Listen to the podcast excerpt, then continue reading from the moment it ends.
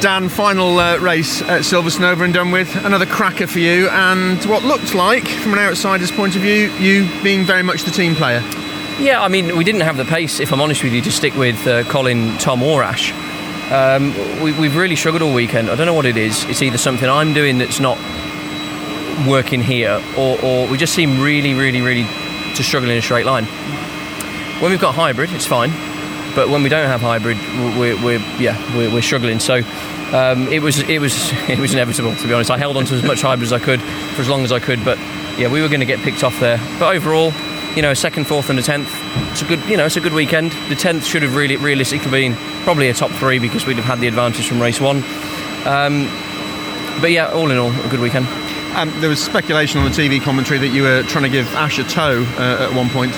Yeah, I mean, at the end of the day, you know, I've got to play the team game. We've done it for long enough now. It's a great setup. Um, obviously, I want to have a long future at Napa Racing UK, um, and, and, so do the partners I brought with me, such as Cataclean. So ultimately, you know, we, we want to play the team part. I'm not going to do it forever. You know, I want to I want to win one as well. So, but we can't win it this year. And while we can't win it, there's no harm in lending a helping hand where you can. You know. In terms of your performance this weekend, though, lots of ticks in the box. Yeah, yeah. I mean, I just.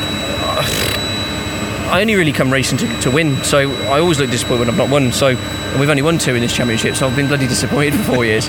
Um, but you know, it's it's really really tough, and you know the the, the hybrid car era is now well and truly into full swing, and and it's really difficult, you know, especially someone like here that, that relies so heavily on, on the straight line performance. So you know, I think even if we decided poling it every race today, I don't think we'd have stayed there because I just don't think the, the, the, the, I don't think we can negate our issue with the hybrid. So we've got to look into it. But all in all, the, the guys are doing a cracking job. They always do.